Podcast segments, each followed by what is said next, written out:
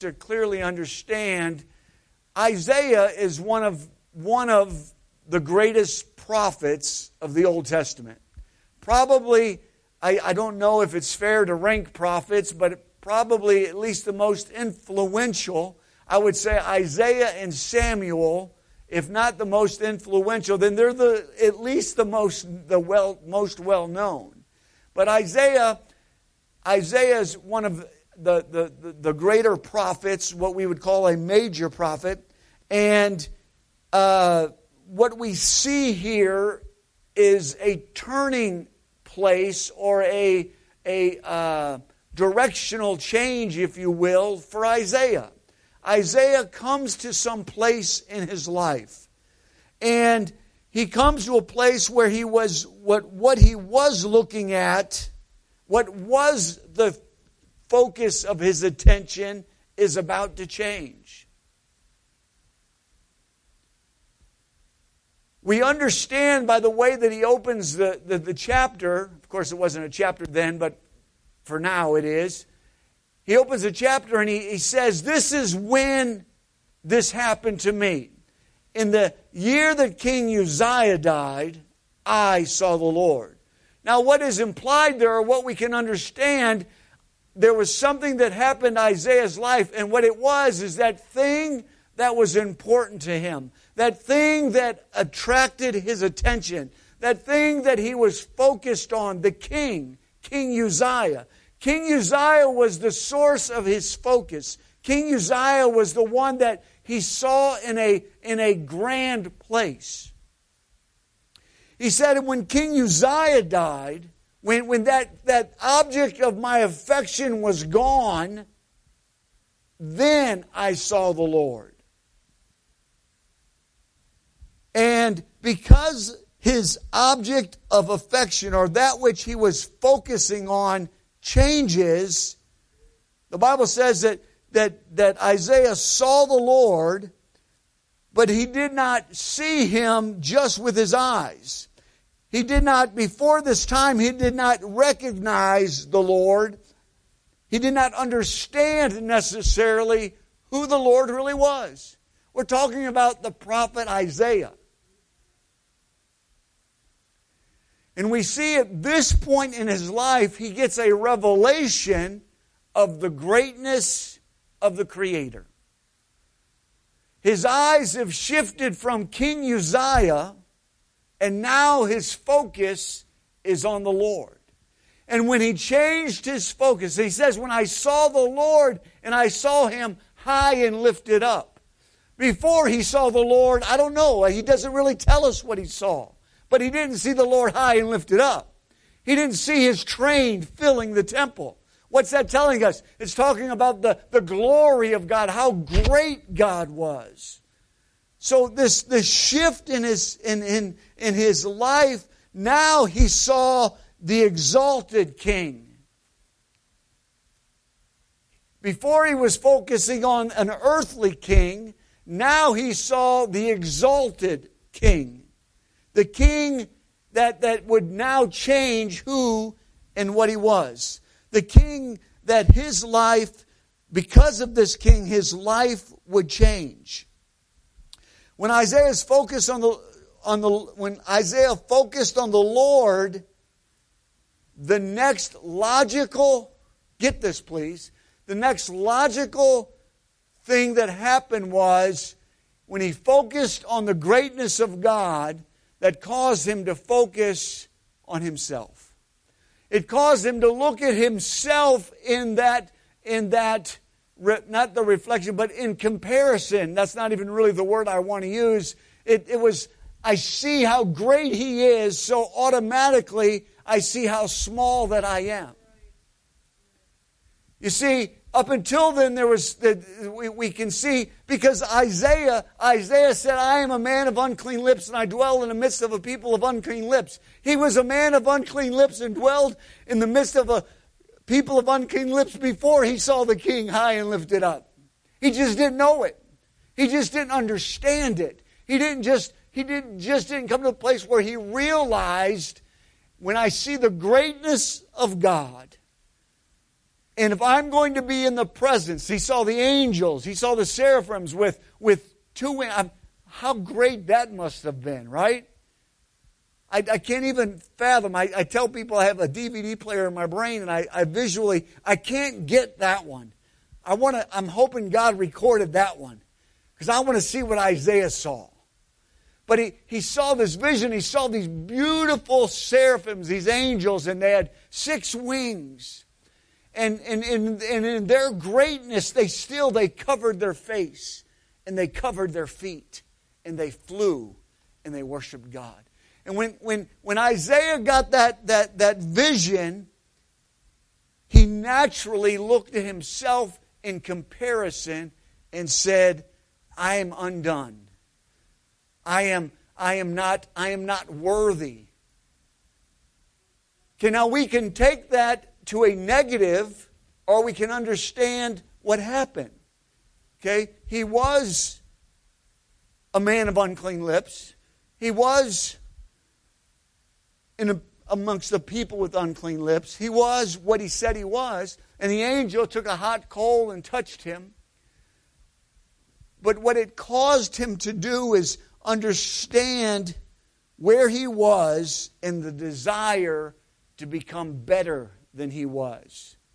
So often, when we look at ourselves in the light of Christ and we see that we do not measure up, we become frustrated. We become, we become, uh, we allow the devil to say to, to us, there's no use. But Isaiah went the other way. He said, I want to be the man that can can be in his presence. And so he answered the call of holiness or to, to be set apart to God. So we have to have the correct perspective of who he is and who we are. Exalting him will cause us to want to be more like him. Amen. So we're going to talk about so what that, that, that vision caused Isaiah, it motivated him to become more than he was. It didn't, it didn't discourage him. It didn't cause him to be uh, to feel there's no use. It caused him to strive to be more. And that's what should happen when we see the Lord high and lifted up.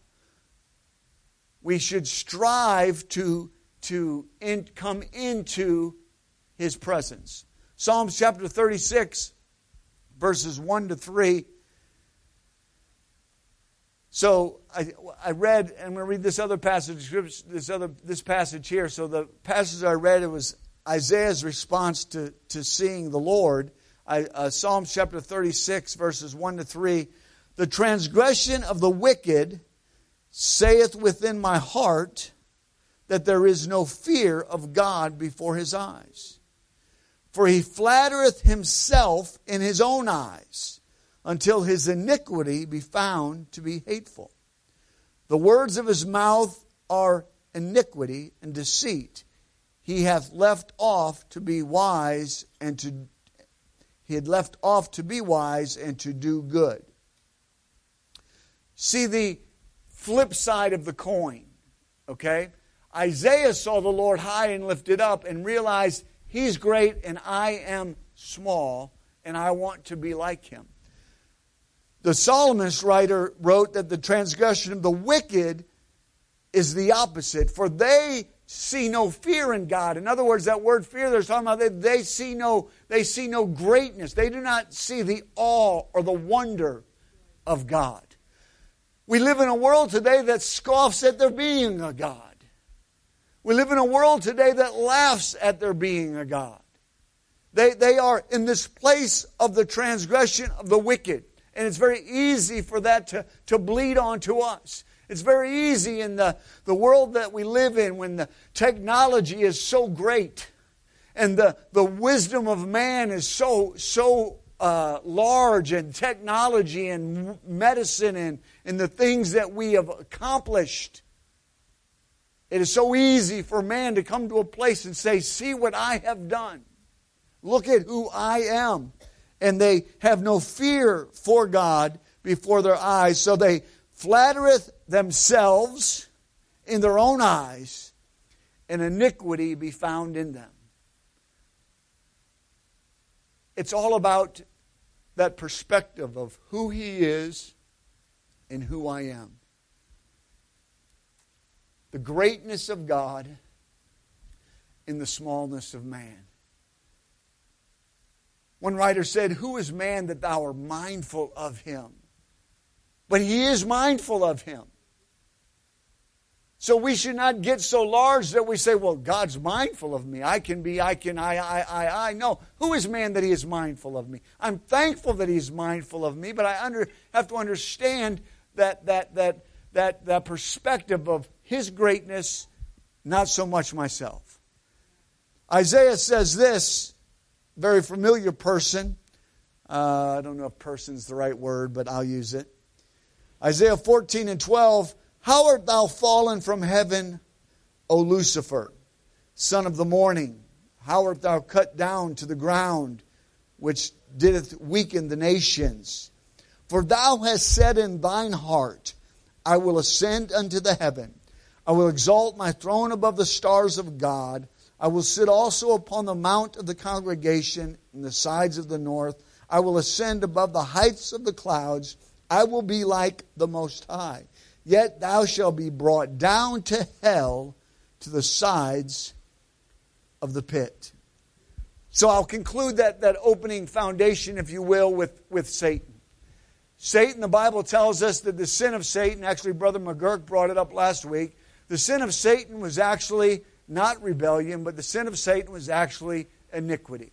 Okay, we read about that in Psalms. And iniquity basically is this I'm my own God. I can rule my own life. I'm equal to God. Holiness understands the perspective of who He is and who I am. Why should I be holy? Why should I strive to be holy? Let, us not, let's not worry about the, the parameters of holiness, okay? Let's, let's not worry about that at this moment. Let's just ask this question Why should I be holy? Because He is great and I am not. And if I am going to enter into His presence, if I am going to fellowship with Him, then I have to, to be sanctified. I have to be separated. I have to be holy because He is holy. The angels flew with wings they cover their eyes and with wings they cover their feet and they flew around and what did they say? Holy, holy, holy is the Lord our God.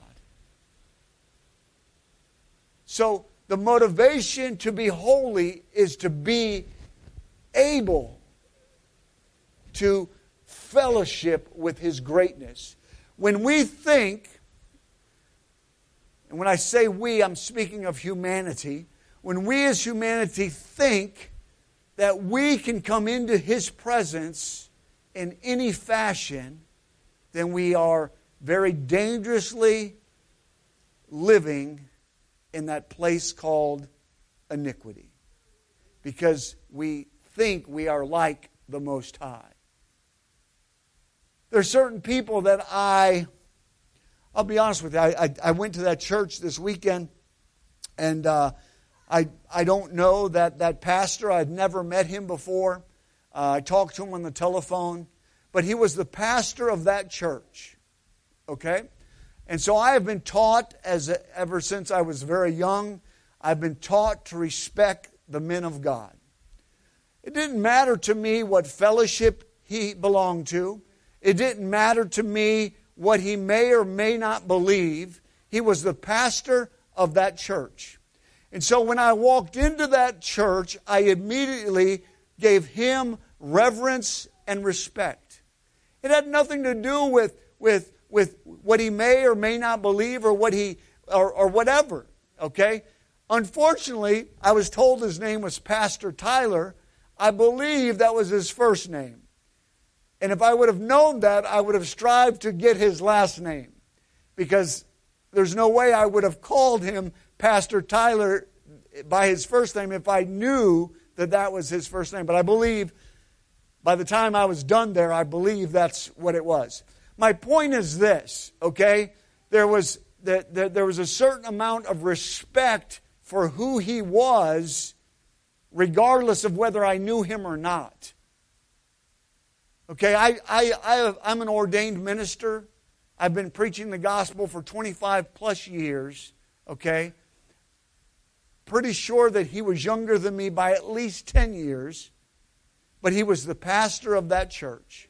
And that immediately put him in a place of higher authority than me. And it, and, and it was my responsibility to show him proper reverence. Okay? How can I treat God any differently than that? How can I not treat God the same way as I would treat a man? Actually, better than a man. So, so we're talking about that first motivation is talking about, and Lord help me, I got to hurry. Talking about how, how we see God. Ephesians chapter 1, verse 1 to 4, uh, familiar passage of Scripture. Paul, an apostle of Jesus Christ by the will of God, to the saints. Who's Paul writing to? The saints of Ephesus, the saints which are at Ephesus, and to who?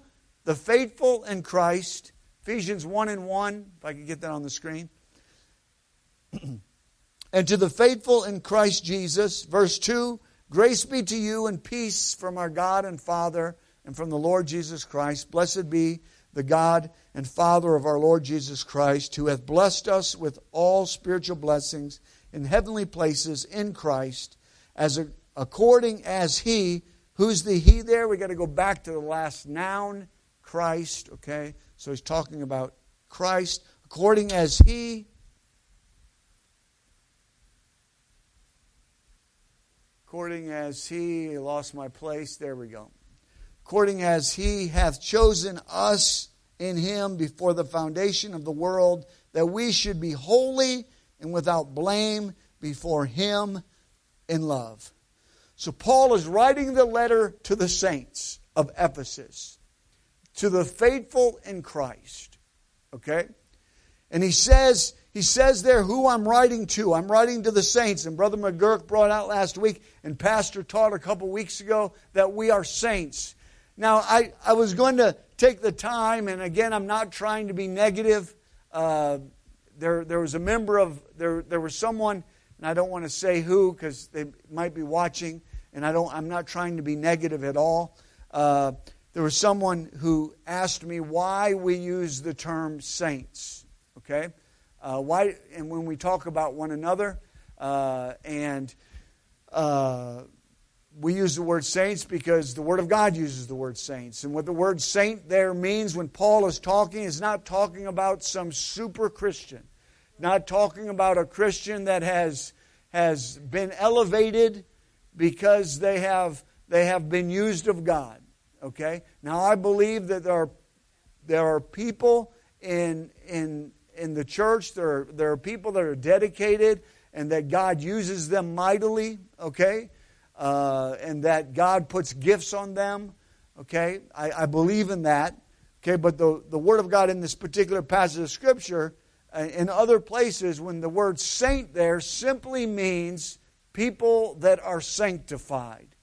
And the word sanctified has nothing to do with, again, anything someone has done, it's something that they have done. They have sanctified or they have set themselves aside. Okay? So Paul says, I'm writing to the saints. And just because we are called saints doesn't make us saints. I'm sure that there were some people in Ephesus. Paul wrote the letter to the church of Ephesus. I don't know how that went. I don't know if the pastor stood up on Sunday morning or Saturday night, whatever it might have been. I don't know if he stood up and he got, hey man, we got a letter from Paul. This is what Brother Paul has to say. I don't know if he did that, okay? But if he did, there were some people that he was reading the letter to, and he said, Paul said, I'm writing to the saints, okay? I guarantee you there are some people there that weren't saints. And I don't mean that negative. They just hadn't gotten to the place where they had determined to be saints. I don't determine, just like the pastor talked about a couple months back, he talked about uh, the nucleus. Okay? And he said, Who determines whether or not we're in the nucleus? Who determines that? We do, right? Who determines whether we're saints? We do. You're not a saint because Pastor Wright stands in the, in the pulpit and dec- declarates that you're a saint. I'm a saint because I determine I'm going to be sanctified. I'm going to be set apart. I'm going to, I'm going to be different. That's what makes me a saint. I decide to be set apart. And let's be realistic, okay? Let, let's just be honest. Is, is it okay if we be honest in church? Okay? Being a saint or being set apart takes effort. It, it takes work. I'm not set apart just because. Now, listen, before you judge me, listen. I'm not set apart just because I repented of my sins. Now, I believe I need to repent of my sins if I'm going to be set apart, but I'm not set apart just because I repented of my sins. I'm not set apart just because I was baptized in Jesus' name. I believe I need the blood of Christ to cover me and to wash away my sins. But that in and of itself doesn't make me set apart. I'm not set apart just because I received the Holy Ghost. Now, I believe that all that's the beginning of being set apart. I believe there has to be a starting place of being set apart. And I believe that's the new birth experience. And sometimes, you know, sometimes, sometimes, you know, when I ba- I've baptized a few people, I baptized a couple of them that I, I'm, I'm getting ready to put them down. I know they just got the Holy Ghost, and I know them. And I'm like, Lord, I think we ought to just keep them here. They are good to go right now. we all just send them on to Jesus. but I can't do that. they are ready to go now. Because, Lord, you have faith in them. I'm not sure I do yet. Brother Barr, you really, I'm, I'm only joking, kind of.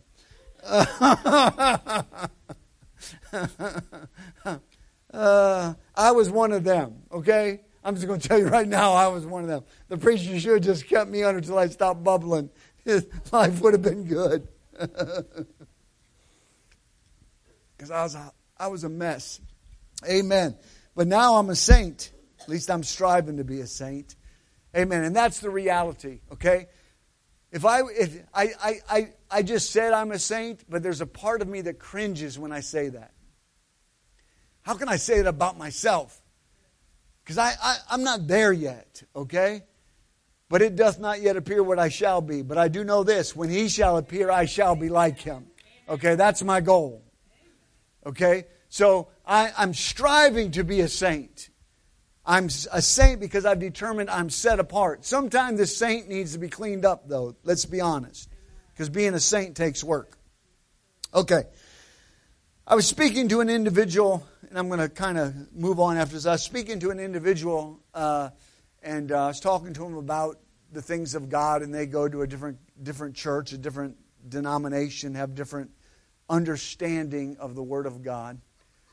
Uh, and he and he said to me, he said, I, I don't think I have to, and he was talking about a specific thing, but I won't mention here.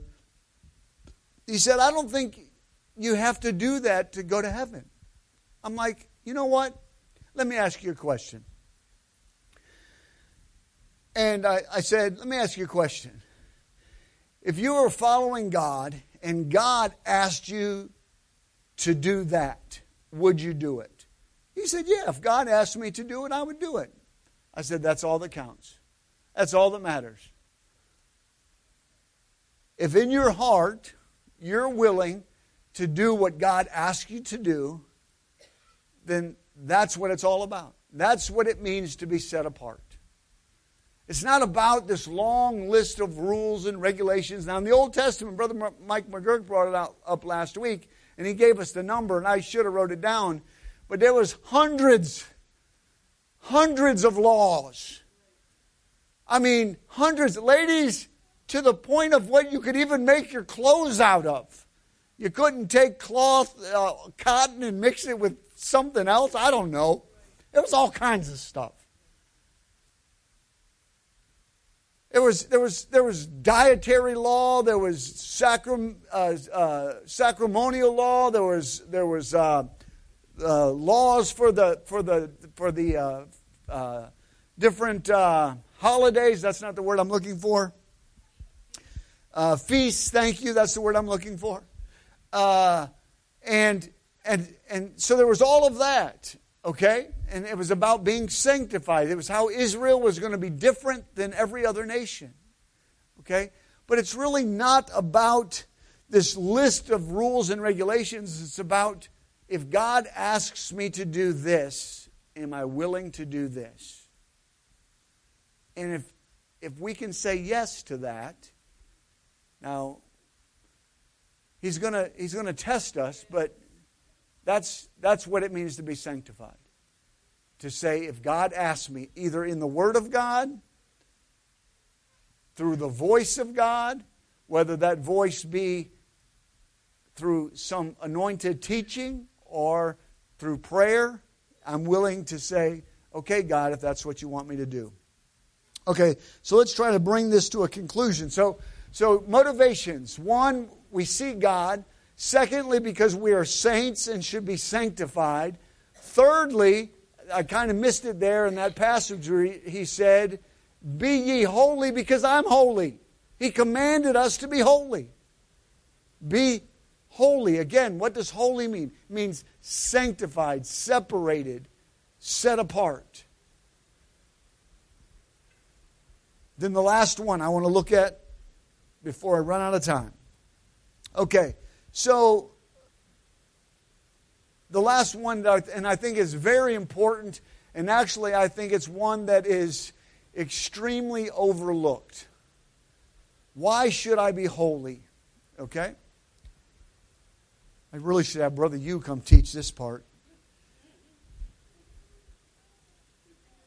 The temple was a holy place, a sanctified place, a place set aside. You go back into the five books of, the, of Moses, the five books of the, of the law, and you just read about the original blueprint of the tabernacle. Okay? And read about the things that God told them to do. Let's, let's read a little bit. Leviticus chapter 8, verse 10. Just going to read a couple verses here. Leviticus 8 and 10.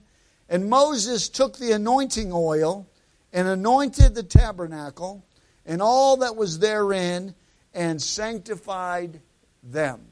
So, what did Moses do? He anointed with oil the tabernacle and all that was in the tabernacle. And when he anointed it with oil, what did he do? What did that do to those items? It sanctified them. This goblet may look like the goblet down at Frank's house.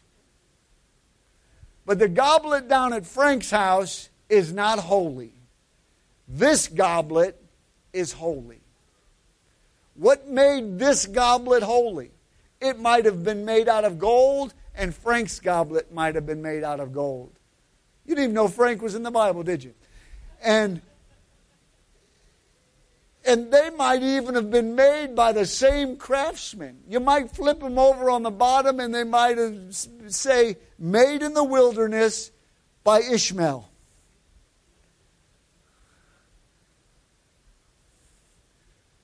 Okay, maybe they didn't sign their work back then. But Ishmael's goblet at Frank's house and Ishmael's goblet in the tabernacle were not the same goblet. The goblet in the tabernacle was sanctified. Why was it sanctified? Because it was anointed and declared to be separate. It wasn't a better goblet. It wasn't a shinier, well, it might have been, because I'm sure they kept that clean because it was sanctified. Frank, you know, he was just old roughneck. He probably didn't even wash it but once or twice a week.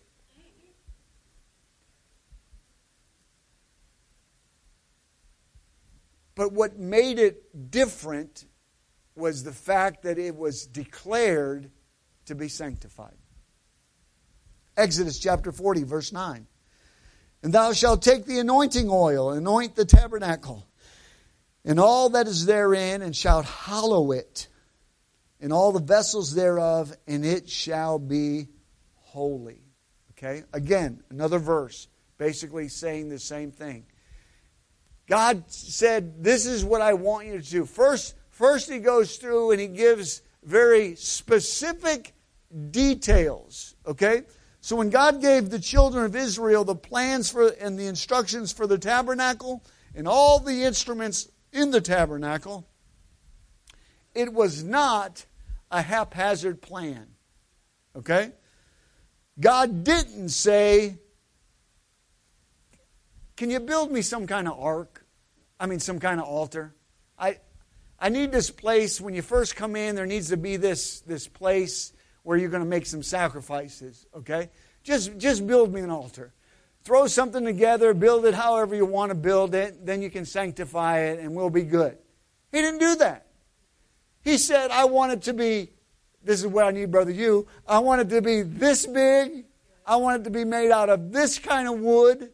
I need it to be overlaid with this kind of metal. I need it to have rings on the corners. I need it to be this. I need it to be that. I want it to be a specific way. And then when you make it just like I tell you to make it, anoint it with oil and sanctify it. And then he didn't just say, you know what? When the priest goes into the holy place, there ain't going to be no windows in there. And then we're in the desert. Have you ever been in the desert at night? Any, how many been in the desert at night? Okay? If you ain't never been in the desert and you do not know dark. Y'all, y'all, you, us city folks, we live around here, we, we, we, we, we think we know dark. Go out in the desert. Or go, I would, the first place I really experienced it, I was in the, I was in the Azorian Islands. Okay? Little group of islands out in the middle of, of the Atlantic Ocean, just off the, the, the, the coast of Spain or somewhere over there little, little uh, uh, Portuguese island, and I was there for the Navy, and I, I was out there. We landed there. Only place I ever been that it rains horizontal. About every hour. Rain, this water this deep on the on the tarmac. Twenty minutes later, the sun's beating down on you. But I, I digress, okay? So I was there and I was, I was out there and I was working at night and I was out on the flight line working on an engine and uh, it, was, it was dark. And man, I looked up and I'm like, my word. First of all, that's a black sky. I'm talking dark. But the stars were so I didn't even know there were that many stars. I didn't I had no clue. But it's dark because there was no light. So so Moses you're going to be in the desert and you're going to build this holy place and there's going to be this tent and there's going to be no windows so you need to put a light in there. So why don't you just go ahead and build a lamp? You know just put a lamp in there. Just make it however you want to make it. That's not what he did. He said this is how i want you go read it. I, I, I haven't read it no i meant to go look it up but i was to be honest with you i was my wife was driving yesterday and i was typing on my laptop so my brain was a little, uh, and so I, I, meant to go look up the, at least one of the vessels, and I, and I forgot, to be honest with you. But I think if I remember right, there's like, you know, half a chapter, maybe a couple chapters that talk about just building the lampstand.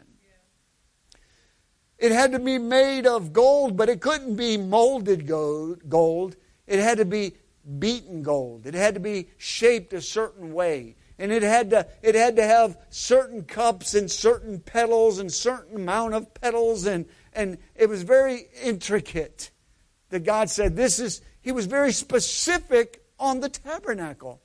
And I, and you say well brother Barr what does this got to do with me? I'm getting there.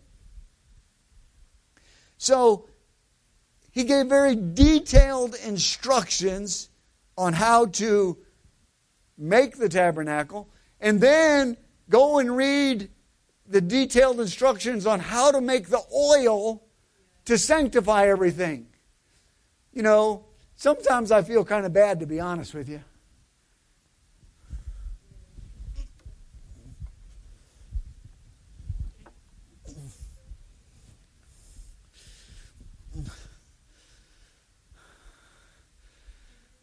We got some grade A virgin olive oil. Dabble do you. That's what we got. I'm hoping, I'm hoping God sanctified it. This would not do in the tabernacle. I mean, it had to have a certain amount of myrrh and certain amount of this and a certain amount of that and had to be crushed and just to be the that's just to make the oil to make something sanctified. You see, God was very specific about that thing called sanctification or being separated. 1 Corinthians chapter 6, verse 19 and 20. 1 Corinthians 6, 19 and 20. What know ye not that your body is the temple of the Holy Ghost, which is in you, which have which ye have God, and ye are not. I'm sorry. Let me read that again. I'm sorry. What know ye not that your body is a temple of the Holy Ghost, which is in you, which ye have of God, and ye are not your own? For you are bought with a price, therefore glorify God in your body and in your spirit, which are God's. This is how I read verse 6, uh, verse 19 of 1 Corinthians chapter 6. I know how I just read it. I read what? No, you not. But this is how I hear it. What? I hear Paul saying, What? what kind of doing this. What? Don't you know? That's what Paul that, that's what Paul did. It wasn't what, don't you know? There was there was some infl- what are you what, what are when I was a kid, we had this saying, okay? We had this saying, and probably some of y'all maybe never said this, or maybe you're going to know how old I am. We, we used to say, Are you new? That's what we'd say to someone. They'd, they'd do something with Are you new? In other words, don't, don't you have a clue? What? Are you new? That's what Paul was saying. Are you new? Don't, don't, you, don't you understand? Don't you get it? What? Know ye not that your body is the temple of the Holy Ghost? And we, we, we like the, the end of that verse there. Says, For you're bought with a price, therefore glorify God in your body and in your spirit. We're all about glorifying God in the spirit. And we in the Christian world have gotten to the place where we can come to God any old way. We can, we can come before God any old way. It doesn't matter what we that, that whether we're holy or not holy. It doesn't matter how we treat our bodies. But the Word of God says, Know ye not that your bodies are the temple of the Holy Ghost? Don't you know what your body is? Malachi, verse chapter 3, verse 6 says this. We often read this verse and move on really too quickly. Okay? For I am the Lord and I change not. That's a powerful statement. We live in an ever changing world. The world today is nothing like the world a year ago, not even close.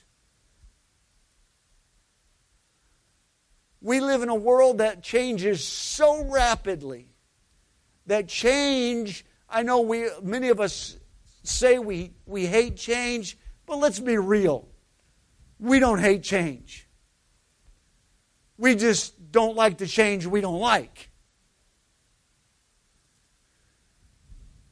Because when that new iPhone comes out, brother, change it.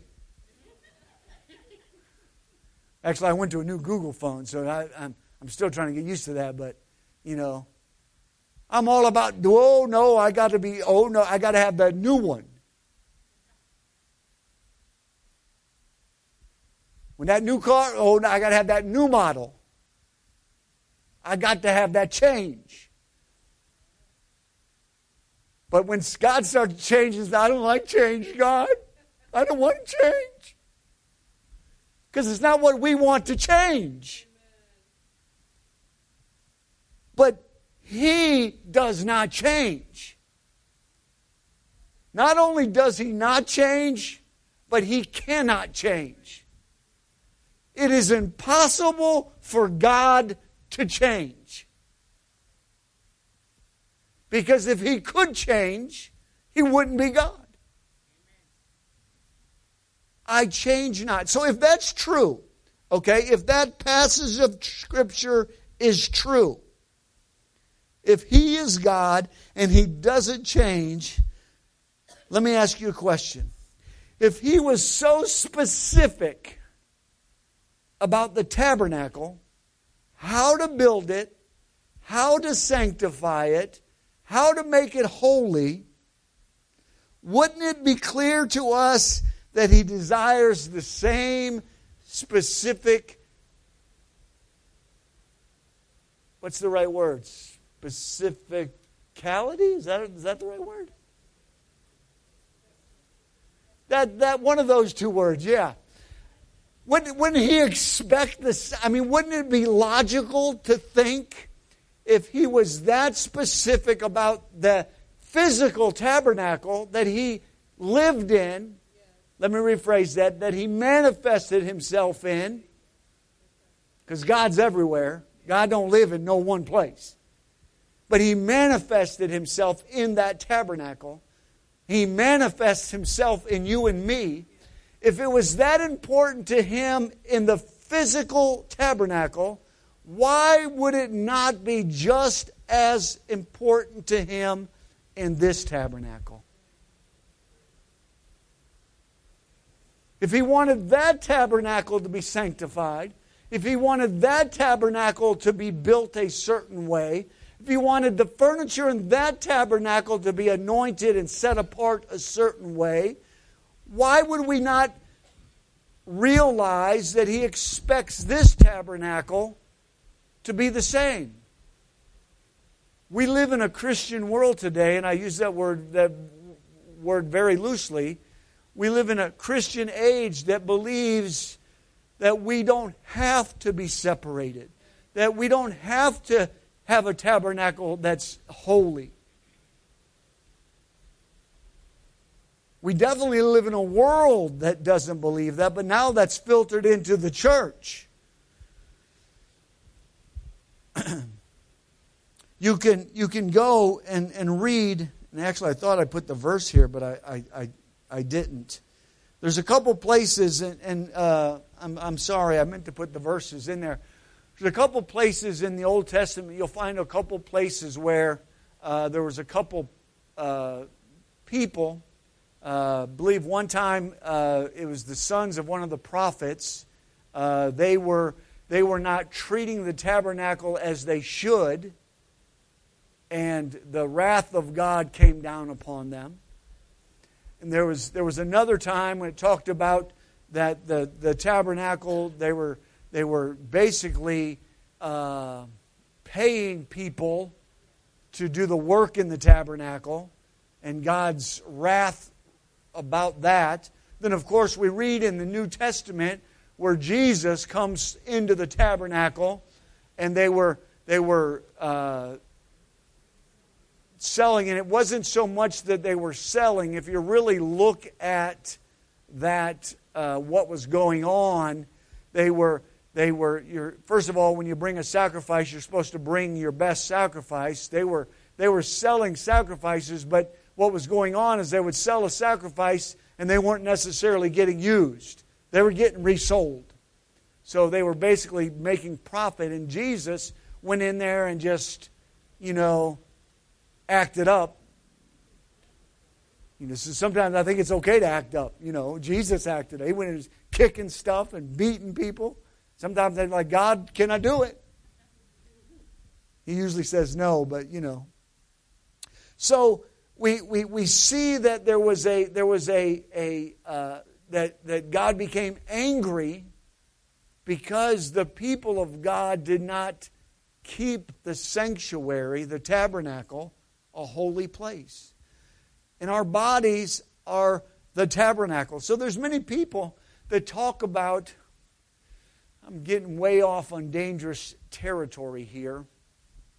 Uh, but I believe I believe there's a lot of things that would fall under this this this body is the tabernacle. Okay, so I'm just going to talk about me. I I personally do not have any problems with high blood pressure. Okay, I don't have any problems with sugar. Thank God, God, I'm thanking you for those things. Uh, I, I don't, to my knowledge, have any problems with cholesterol. I haven't been to a doctor lately, and the way I eat, that might not be 100% accurate.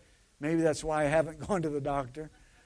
Uh, but if I had problems with those, those things, okay, so if I go to the doctor and I get a physical, I remember a few years back, I went to the doctor and they, they, uh, they took some. Uh, they did some blood work and they didn't like my liver. They said, There's something wrong with your liver. And at that time, I was, I was eating ibuprofens because uh, I had some head, uh, neck problems. Thank God, God healed my neck.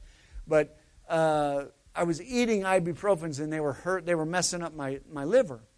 And the doctor said, You got to stop taking that stuff. So I had to make a choice, okay? Listen to the doctor or take care of my headache. But here's my point I personally believe that once I knew that, if I chose to then continue to do something that would harm this temple, I believe that is not holy. If I know that I have high blood pressure and I do something that, that does not I'm not talking about not taking my medicine. If you have faith not to take your medicine, then that's, I'm not talking about that. But if I think I can eat any way I want to eat, I, th- I don't think that's holy, okay? Now, that's Jim's opinion, okay? That's not Antioch's opinion. That's not the pulpit's opinion. I'm just telling you what I believe, okay? The Bible says that this temple, this body, is the tabernacle of God. And I'm supposed to take care of it. So there's certain things I shouldn't do to it, both a lot of things, but this is the tabernacle of God. So it's I should do my best to sanctify it. And when God tells me, God, there's certain things that God has said, Jim, you shouldn't do this. And I say, okay, I'm not going to do that because you don't want me to do that. Some of those might be I could go to the Word of God and say, This is why I have that commitment. There's some that I can't go to the Word of God and say to you, This is the Word of God. I simply say, The Bible says that this is a temple, and I'm supposed to not hurt this temple. And if I do something that is that, that goes against this temple, then God's not happy with me. And so to me, that's holiness. That's, that's me being sanctified. Okay? And I do that because, because I believe God is concerned with this. Why else would Paul say, What? Know ye not that your bodies are the temple of God? They are not yours. This body does not belong to me. Okay? Now I know we live in a world, and I'm not going I'm not going to go out there, but I know we live in a world where there's certain people that say, This is my body, I can do what I want with it. Not according to Paul, not according to the Word of God. According to the Word of God, this body was purchased at Calvary. Especially if I've applied the gospel to my life. Okay? if I've not repented of my sins, if I've not been baptized in Jesus' name, if I've not allowed His presence to live in me through the infilling of His presence, okay, then maybe it's not His. I don't believe that, but maybe I could make that argument. But if I have been covered by the blood, if I have been applied, allowed the gospel to be applied to my life, then this body, this body no longer is for sure no longer mine.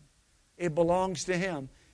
And He has a right to say, This is what I say it means to be separated. Just like He did in the Old Testament. Just like in the Old Testament, He said, This is how you make the oil, this is how you make the altar, this is how you make the curtain between the two holy of the holies. This is what you cover the outside with. This is what you cover the inside with. This is how you make the bread. This, very specific. That tabernacle and this tabernacle. I conclude with this outward holiness does not sanctify the heart. Okay? I'm not saying that. Outward holiness does not sanctify the heart. Okay? I'm, I'm not, don't, please don't think I'm saying that. But if the heart is sanctified, we will see the effects on the outward tabernacle. That's the point I'm trying to make. Okay? I'm not talking about us doing this, that, or the other thing to be holy. My point is this Brother McGurk started last week. But if the heart is sanctified, then the natural effect of that heart being sanctified is it will, it will show on the outward tabernacle, both in the way we conduct ourselves, all manner of conversation. Brother McGurk talked about that last week. That's the things we say, the things we do, the places we go, the things we partake in. That's that conversation. So as God sanctifies, that's why a new, you take a brand new newborn child of God, and you take some old timer like me,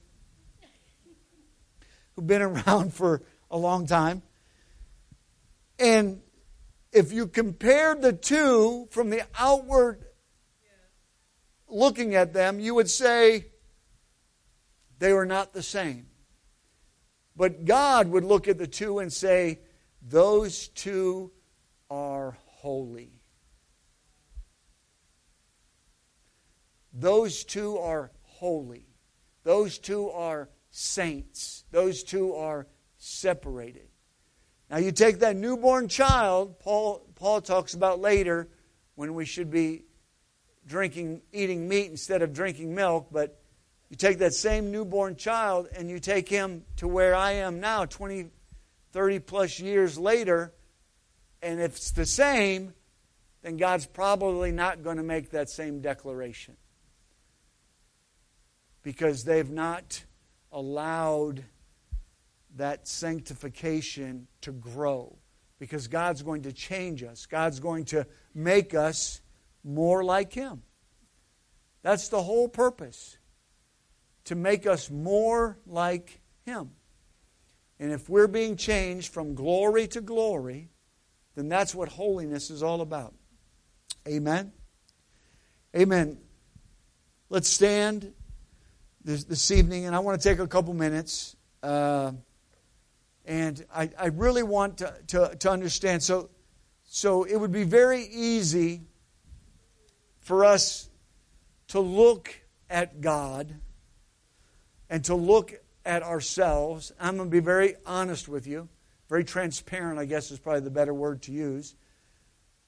I have been striving to know God for a long time. I'm, I'm 55, got the Holy Ghost when I was 14, really got serious about trying to know God and live for Him when I was, when I was 19. Uh, so that's, that's, that's a few years, okay? There are still times when I, when I gaze upon His glory, when I find myself like Isaiah and I look at God and I look at where I am, it's easy for me sometimes to get frustrated. It's easy for me sometimes to take a negative look at myself because by now I should be more. By now I should have grown more. By now I shouldn't have this struggle in my life or that's it's it, it's easy for that to happen, okay? That's not what God really wants. Now, I don't mean that we should go the other way and say, oh, I can be anything and do anything. That's not my point. My point is God's desire for us to looking at who He is is not to bring us down, but to motivate us to be greater. Okay? It's to motivate us to be more. That's, that's why the word of the Bible tells us that the Word of God is a mirror. We look at our reflection and compare it to the reflection of God, the reflection of the Word of God.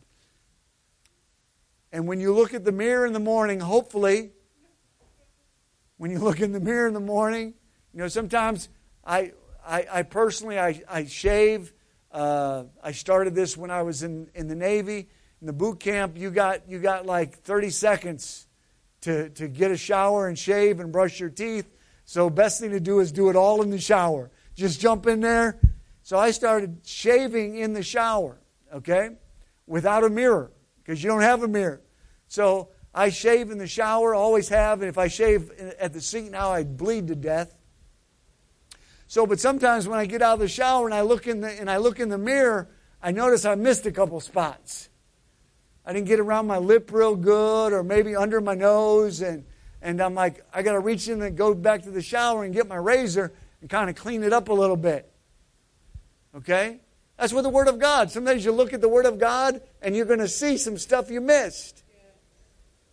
When you begin to look at His greatness and you're going to see some stuff, He's going to show you some stuff you missed. Or He's going to show you some stuff, hey, now we're going to work on this.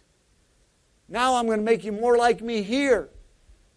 It's not, it's not to beat us down, it's to say, okay, oh, you want to make me better. You want to, you want to make me more like you. It's to encourage us, to motivate us to be great because He is great. It's to motivate us to be holy because He is holy. And so I would challenge you tonight, and not just tonight, but for the next few moments, we're going to pray. And, and I'm asking not to, to not just, you know, take a couple minutes, but honestly, hear what the Word of God says and, and ask God to take the Word of God tonight and, and let it let it find a lodging place in our hearts. Maybe tonight you would, you would admit as you're praying, you would admit to yourself finally, you would say, You know, God, you've been talking to me about this thing. You, you, every time this thing or this or that, every time there's this little voice that kind of, I don't feel quite right. Okay, God, I, I hear what you're saying we're going to work on it. I'm, I'm, I'm, I'm, I'm I'm going to go ahead and give that thing to you. Whatever, you know, that's, that's what it's all about. That's how He works. Because He begins to talk to our hearts. So let's, let's pray. Let's take a couple minutes. If you want to come to the altar, you can, or that right there in your seats. But let's ask God to take this word. I want to be holy. I want to be sanctified because He is holy. I want to be everything that He wants me to be. I want to be, uh, Brother McGurk talked about last week, I want to be that, that peculiar people, that sanctified, that chosen generation. Lord, I love you. Lord, I thank you tonight for your word. God, I ask you right now just to sweep across this sanctuary, God, and just begin to, to speak to my heart, to every heart in this place, God. Lord, that you would bring us to a place, God. Lord, that we would look at the meaning or the motivation. That's what I, what I mean. That we would look at the motivation. Why should I be holy? God, why should I walk in this manner? Why should I live in this manner? Why should I add this to my life? Or why should I subtract that from my life? What would, what would cause me to do that, God? Lord, I would ask that you would begin to just speak to us and begin to, to talk to each one of us, God, and to allow us to understand, uh, Lord, the things that you would do. Let us again, anew and afresh, God. Me personally, I'm asking you, God, let me anew and afresh get that vision of your greatness. Let me again not just take for granted your glory, but Lord, that I would be as Moses every time I come, that I would say, I've got to see your glory. I've got to be in your presence, God. Lord, because it's in your presence when I can look at you and not look at the things of this life. Uh, Lord, when I can set aside the things that attract my attention today. Uh, when I look at those things, those Uzziahs in my life today, uh, what is the Uzziah in my life? Uh, what is the Uzziah, God, that's not allowing me to see you as you are? What is that thing that has become so important to me, uh, Lord, that I don't see you high and lifted up? Uh, I don't see your greatness, God. And Lord, that, that it would cause me, uh, Lord, not to, to look at myself and, and, and think so bad of myself, but it would cause me to want to be in your presence knowing that if I'm going to be in your presence, Lord, then I've got to allow you to change me, to mold me, to make me. Lord, to, to be more like you, to be more like you every day. That's got to be my desire, God. Lord, I would ask that every heart that is here tonight, God, I would ask, God, that every morning, Lord, that your grace would do this, that your grace would wake us in the morning and that you would say to us, you would ask us, you would cause us maybe to ask ourselves, Am I like Christ today? Or maybe at the end of the day, before we put our heads on the pillow, we would look at our day and we would say, Did I look like Jesus today? Did I walk like Jesus today? Did people see Jesus when they saw me, or did they see Jim? Did they see my nature, or did they see your nature? Did they see the, the tabernacle of God, or did they see the vessel of Jim? What did they see today? And Lord, that I would honestly ask myself, and Lord, not to be discouraged, Lord, but to be changed. And Lord, as you begin to mold me, and you begin to shape me, and you begin to say, This is how I want my tabernacle to look. This is how I want my tabernacle to behave. This is how I want my tabernacle to adorn itself. Lord, and that that would be our desire. Lord, more than just words tonight, God. I would ask that this, this word would be a seed, Lord, that would strike deep into the heart of your people. Lord, and that we would truly check our motivation. Lord, if there's anything in my life that I'm struggling with and I say, I don't think that's important, let me ask myself why. Why am I struggling with it? Why would I not do what you would ask me to do. Lord, I have to do that personally. I have to do that as an individual. Lord, if we're ever going to be what you want us to be as a church, each one of us have to be the tabernacle individually. If we're going to be that re- representative to this, to this city, to this county, Lord, it has to start with each one of us being that tabernacle in your presence. Lord, I thank you and ask you to go with your people today. In Jesus' name, amen. I, w- I would ask that you truly would uh, think about uh, if, if in the next little while you begin to think about this, if you have any kind of questions, you know, about some things, if there are things you're, you have questions about, then I would ask you to to speak to one of the elders, uh, maybe an oikos leader or, or one of the pastors. Uh, they would love to help you uh, answer any of those kind of questions. Maybe there's something you'd like to know about what God thinks about something.